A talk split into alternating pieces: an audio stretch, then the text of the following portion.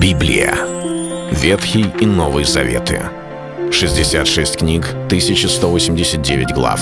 Ее писали 40 человек, 1600 лет. Но автор один — Бог. В течение года вы узнаете о 365 важных стихах Библии на 7 разных тем. Слово, Бог, Христос, вера, жизнь, семья, церковь.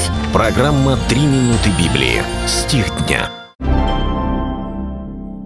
Чему сокровище в руках глупца? Для приобретения мудрости у него нет разума. Книга притч, 17 глава, 16 стих. Мы думаем, что сокровище может решить все проблемы. Ведь действительно, если мы имеем деньги, мы можем получить хорошее образование.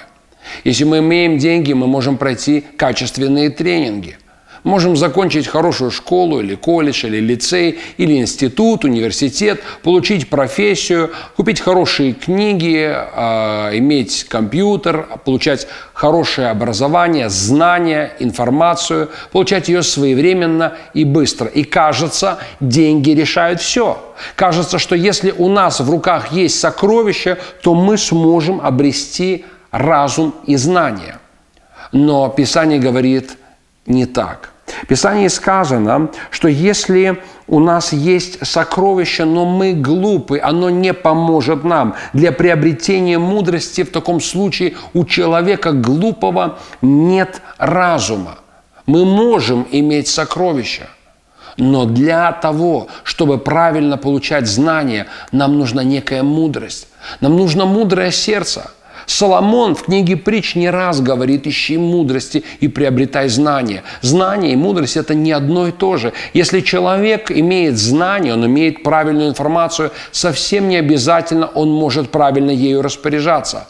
Мудрость – это умение распоряжаться знаниями, которые мы обрели. Это правильная оценка тем или иным событиям, решениям, явлениям, действиям. Мы даем правильную оценку, мы принимаем правильные решения, и впоследствии впоследствии, когда проходит время, озираясь назад, мы не жалеем.